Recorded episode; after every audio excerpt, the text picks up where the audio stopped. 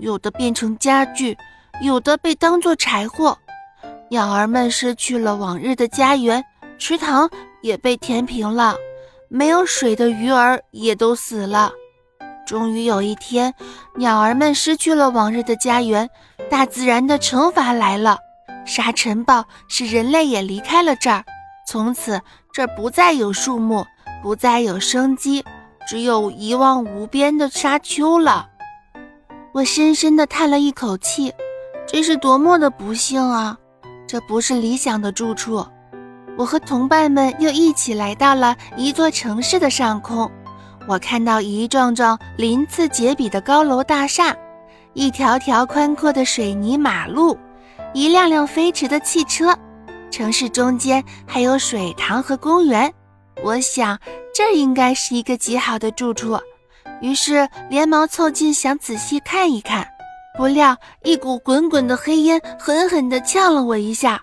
我定睛一看，原来是一根巨大的擎天柱。那股刺鼻的黑烟就是从这里飘出来的。再向远处望去，大街上飞驰的车屁股上拖着长长的黑尾巴。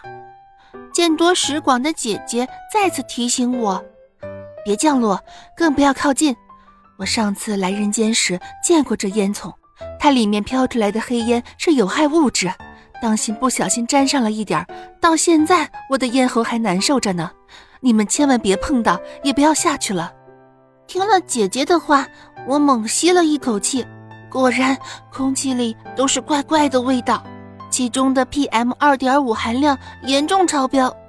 借助风婆婆的神力，我和见多识广的姐姐来到了农村，在这里我看见了森林。田地和房屋没有黑烟囱，汽车也不多，空气也很新鲜。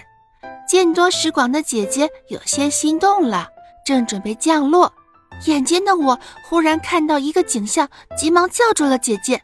姐姐诧异地问：“怎么了？”我让姐姐回头看看，她不由得倒吸一口凉气。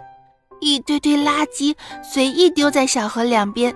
脏兮兮的污水不住地从管口流出来，苍蝇、蚊子翩翩飞舞，溪水浑浊不堪，几条翻着肚皮的鱼儿在挣扎。这种景象，就显然也不是一个好的归宿。